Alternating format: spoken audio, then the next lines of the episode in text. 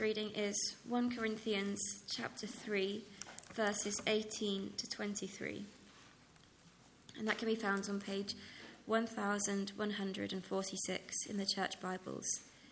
It's 1 Corinthians chapter 3, verses 18 to 23 on page 1146. Do not deceive yourselves. If any of you think you are wise by the standards of this age, you should become fools so that you may become wise. For the wisdom of this world is foolishness in God's sight. As it is written, He catches the wise in their craftiness. And again, the Lord knows that the thoughts of the wise are futile. So then, no more boasting about human leaders. All things are yours, whether Paul or Apollos or Cephas or the world, or life, or death, or the present, or the future. All are yours, and you are of Christ, and Christ is of God.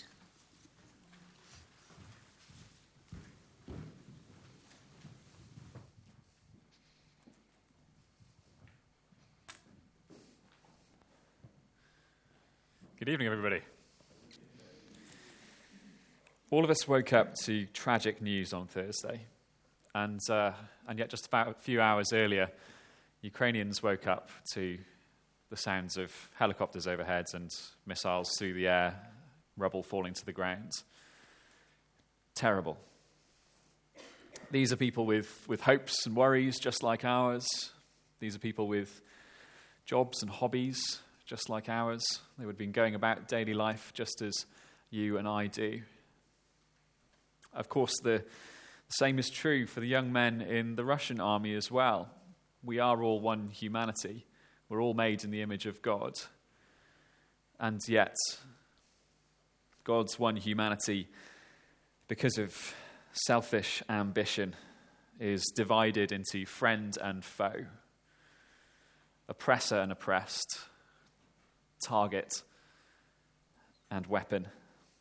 We pray for peace and we do look forward to a time when um, the words of Isaiah chapter 2 will be true. He will judge between the nations and will settle disputes for many peoples. They will beat their swords into plowshares and their spears into pruning hooks. Nation will not take up sword against nation, nor will they train for war anymore. It's good for us to remember uh, that that is the future a world without war. But it's also really important that we know that the incoming tide of peace is a reality here and now as well. Wherever God's people meet like this, that's a glimpse of future glory. Churches are to be outposts of heaven where we imperfectly display to the world what God's kingdom will one day be like. The church should be, in part, what the new creation will be perfectly. Uh, we're like the appetizer before the main course. And so, when it comes to this issue of war and peace, God doesn't want his church to be falling apart into painful divisions. If we're supposed to be displaying what the world should be, God does not want us to fall apart into painful divisions. Where those divisions already exist between believers, between faithful churches, God wants us to reconcile, to be restored in harmony. He wants brothers and sisters, faithful local churches, to share friendship and heal past hurts. As we read right at the start of our series in 1 uh, Corinthians chapter 1 verse 10, I appeal to you, brothers and sisters, in the name of our Lord Jesus Christ, that all of you agree with one another in what you say, and that there be no divisions among you, but that you be perfectly united in mind and thought. Um, as we've heard over the past few weeks, the church in Corinth was obviously failing at this. They had divided because of obsession over leadership and who was wise and who wasn't. And everything we've heard in the past three chapters has really been getting back, pulling apart this one issue. It's all been a consequence of these divisions. And so now um, we're getting to the end of kind of a section at the end of chapter 3.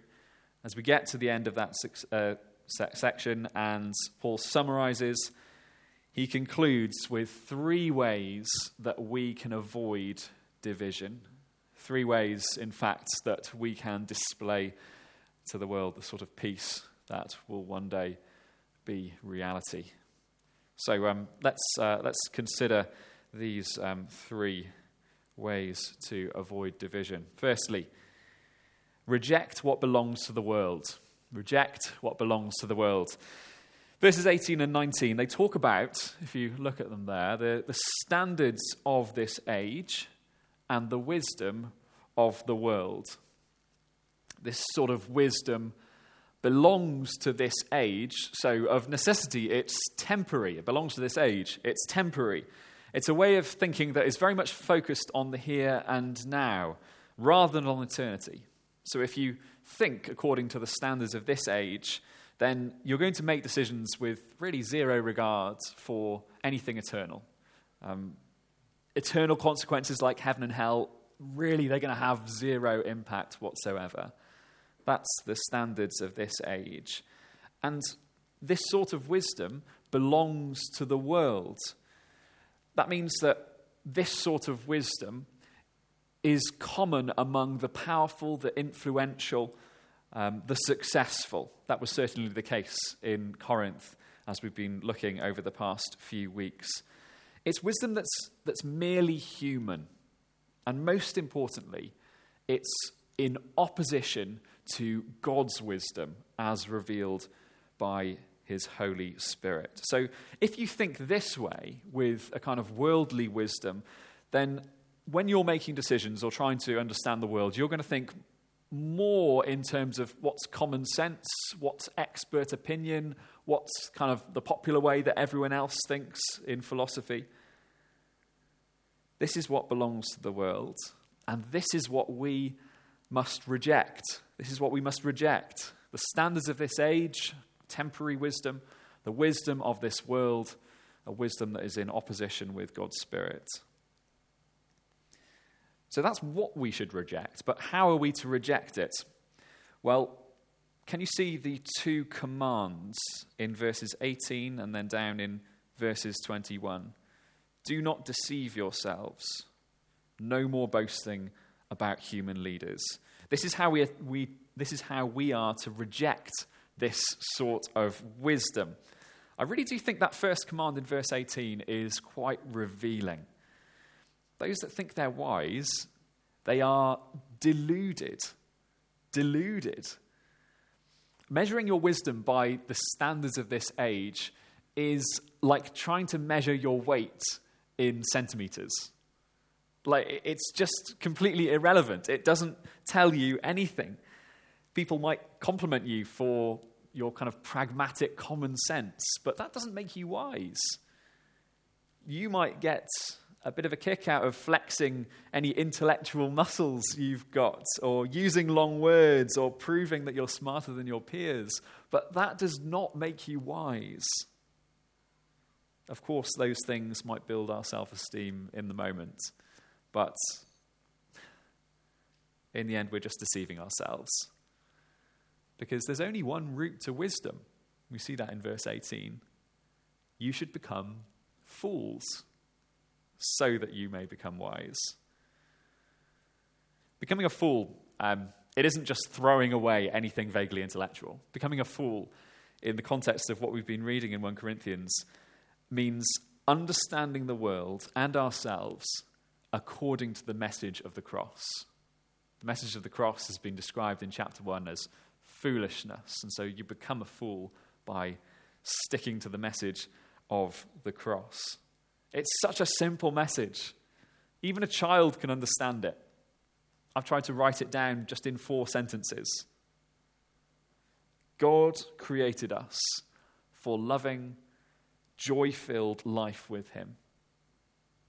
But we sinned, choosing hatred, sorrow, and death instead.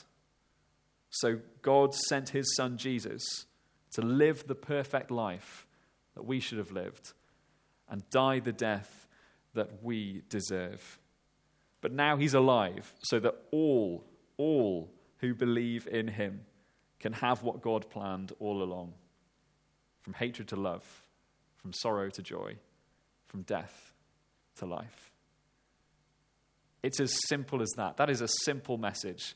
That's four sentences, if you allow me a colon uh, towards the end of one of them. Life forever. Uh, let me say it this way Becoming a fool means wearing different glasses to everybody else. Some people wear big, thick glasses. Um, they look at the world through the lens of science. Everything has to fit into that way of thinking. That's the first kind of thought that comes to their mind. How do I explain this scientifically through the process of experimentation and observation? Some people wear big, thick glasses. Uh, other people wear stylish, frameless glasses. Um, actually, I don't know what's, what's stylish. Maybe having big frames is stylish, I'm not sure. But these people look through the lens, uh, look through life the, with the lens of what is popular. What is everyone else thinking? What am I seeing the most through media on TV? I'm going to look at the world that way. Others have plain, boring glasses, and uh, these are the, the common sense people. They look at, they look at the world through the lens of what just, what just feels right, what's kind of the sensible thing, what's, what's normal. But becoming a fool means throwing away all those glasses. um, becoming a fool means having cross shaped glasses. And yes, wearing cross shaped glasses might look stupid to some, you might look foolish. But the primary way we consider, understand, and act in this world is by what makes sense in light of the cross. You know, that is wisdom. That is wisdom.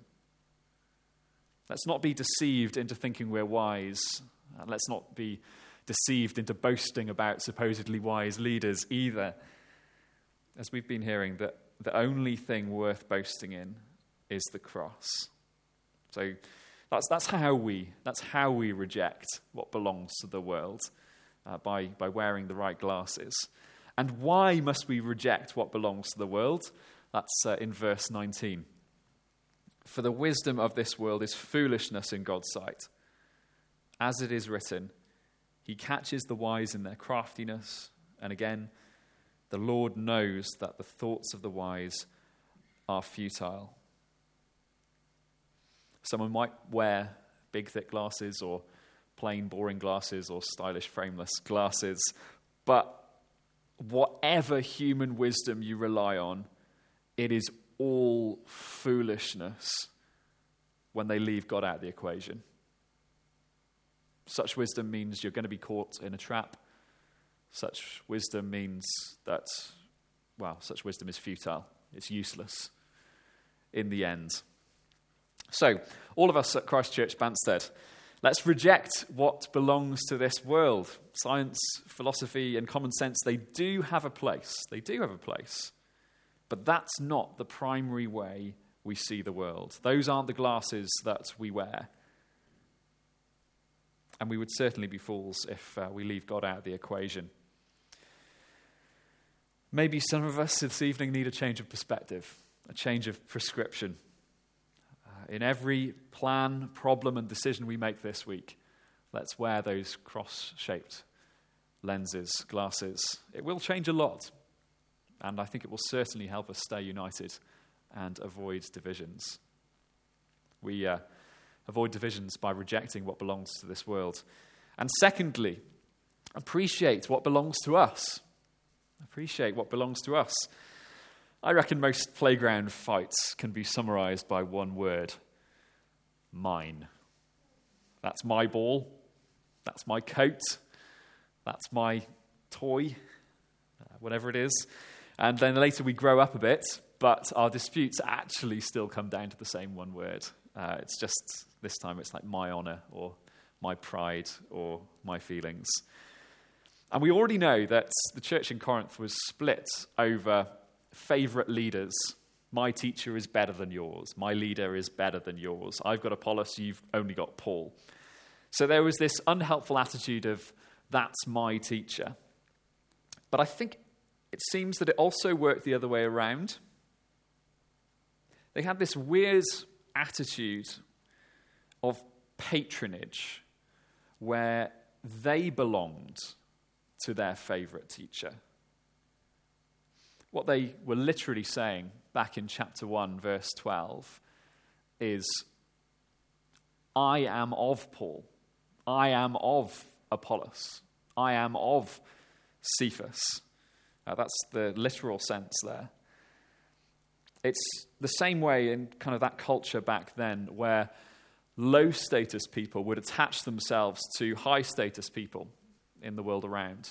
Um, they'd give them their allegiance, they'd give them their loyalty, and hopefully in return, these high status people would give them favors. And they'd taken that into church and they were kind of giving themselves to their leaders. We're yours. And then they'd fall out with all of those that belonged to another teacher or another leader. And that's really not good. It's really not good at all. And so we read in verse uh, 20, uh, 21 and 22 So then, no more boasting about human leaders. All things are yours, whether Paul or Apollos or Cephas or the world or life or death or the present or the future, all are yours. Now that sounds really good. A lot of stuff seems to be ours. But what does it mean? I think we can summarize this uh, sentence in, in three, three parts. All teachers, all powers, and all of time are yours. All teachers are yours. In other words, you don't belong to them, they belong to you.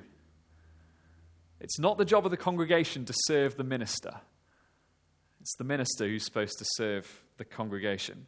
None of us should consider ourselves fans or supporters of any kind of famous celebrity Christian speaker. They are given to build us up, not the other way around. And what a great resource we have. I do love that at Christchurch Banstead we have so many men and women who faithfully teach God's word. Many, so many who lift up Christ and not themselves. And these are all yours. They're all to build up the church. All teachers are yours. All powers are yours.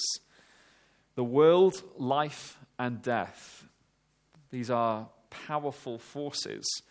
And in our more cynical moments, it's very easy to kind of think everything is against us or everything is against me, especially when suffering comes our way. But all these powers are yours. The world, in opposition to God, is a great enemy, doubtless. And yet, even the world's worst intentions will be turned from evil to good in God's plans. Life may offer you unbearable burdens, and yet they are training us for incomparable glory. Death is our final enemy, and yet what's the worst it can do? Deliver a Christian to Jesus. All of these things that seem like they're against us in God's hands, they are for us. Every power is ours because they're working for our good. And all of time is yours. That is a statement. That is a statement.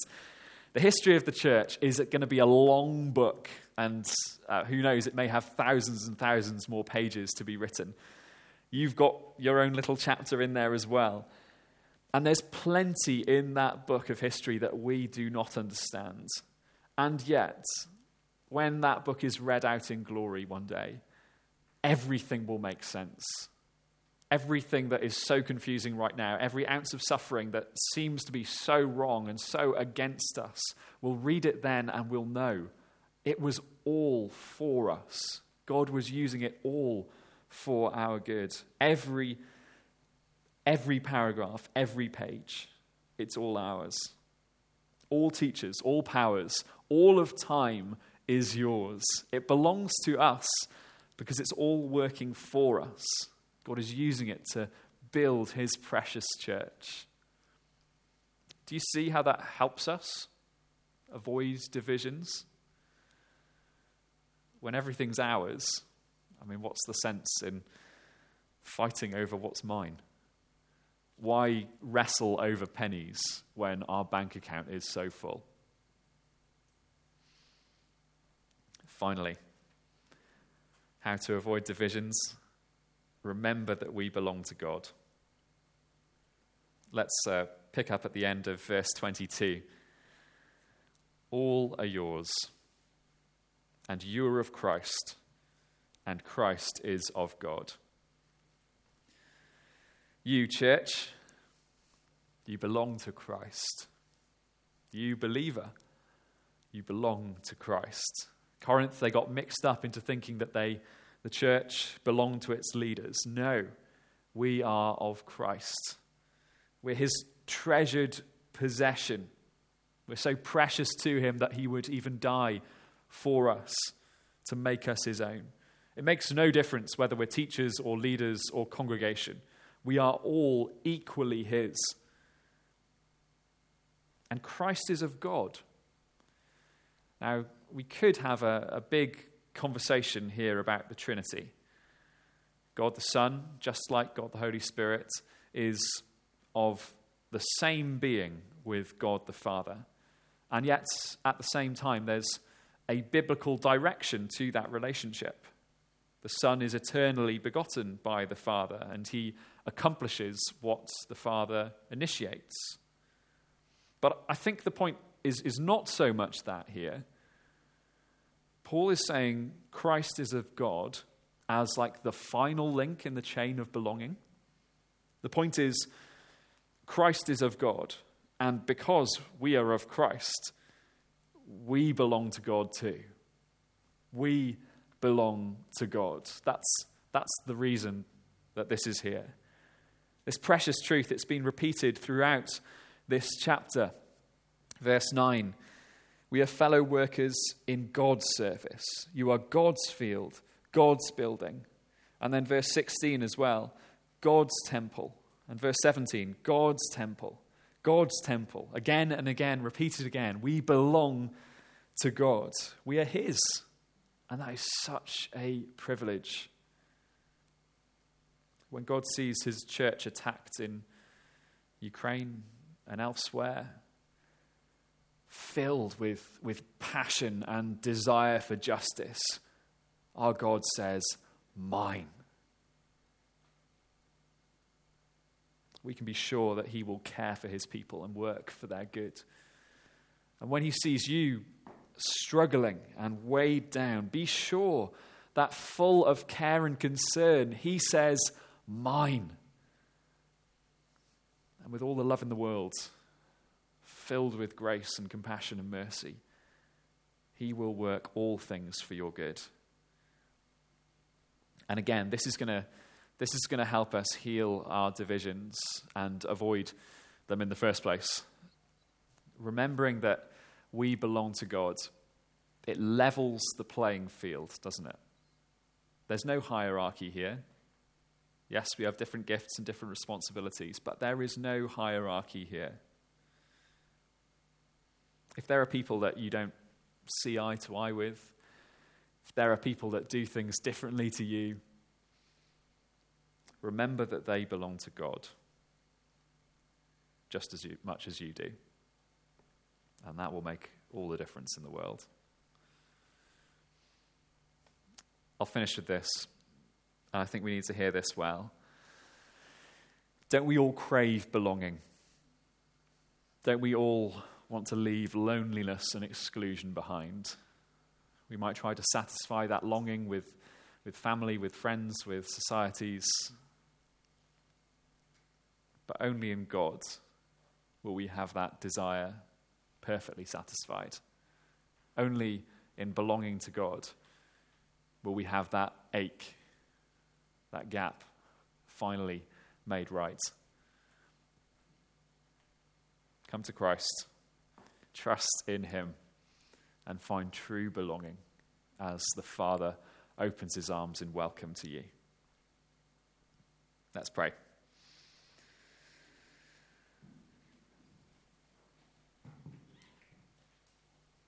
Father God, we do pray that you would forgive us where we failed in this, in this manner.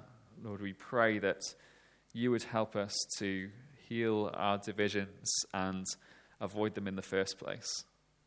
Lord, we pray that you would give us a, an overwhelming appreciation for the fact that we are yours. Father, we pray that you would help us to remember how much is ours in Christ. And we pray that you would help us to say no to worldly wisdom and see everything through the lens of the cross. Please change us in this way. Amen.